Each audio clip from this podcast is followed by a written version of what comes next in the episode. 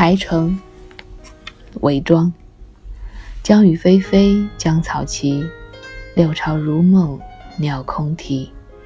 无情最是台城柳，依旧烟笼十里堤。周一好，我是安吉，感谢你，在我上周五的失约之后，依旧愿意在电波里守候我的声音。这个周一的上午，阳光明媚，却异常的寒冷。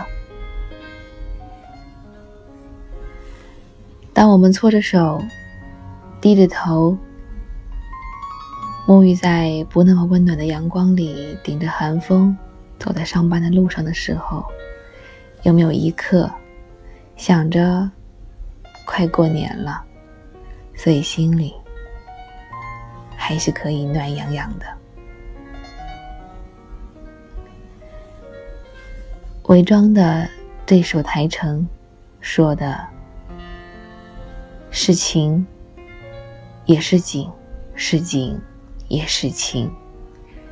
看着那江雨霏霏，看着那江草齐，如梦似幻的景象，在迷离的江面烟雨之下。江边那如茵的绿草，似乎像假的一样，像画儿一样，像朦胧的画儿一样，是像六朝先后衰亡的梦境一样，连那江鸟的啼叫，也听起来像是悲悲切切的了。当你心怀浪漫的时候，这迷蒙的江面看着也是浪漫的；那哀婉的啼叫听着也是浪漫的。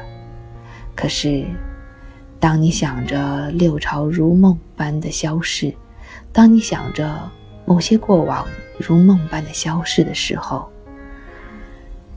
那台城的柳树也看起来是无情的了。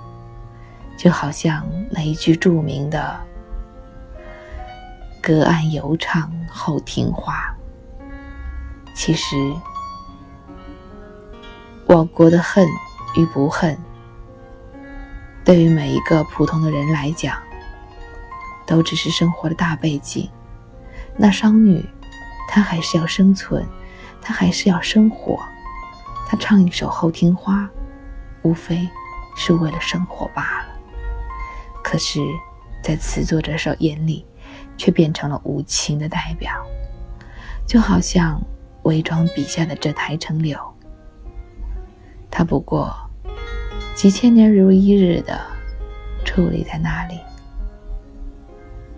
可是，因为思念，因为不舍，便也被看成了无情。围庄，台城，江雨霏霏，江草齐，柳潮如梦，鸟空啼。无情最是台城柳，依旧烟笼十里堤。周一好，阳光正好，愿你在这温暖的阳光当中，忘却一点冬日的哀愁。愿你。在对回家的期盼当中，缓解一些思乡的难受。我们明天再见。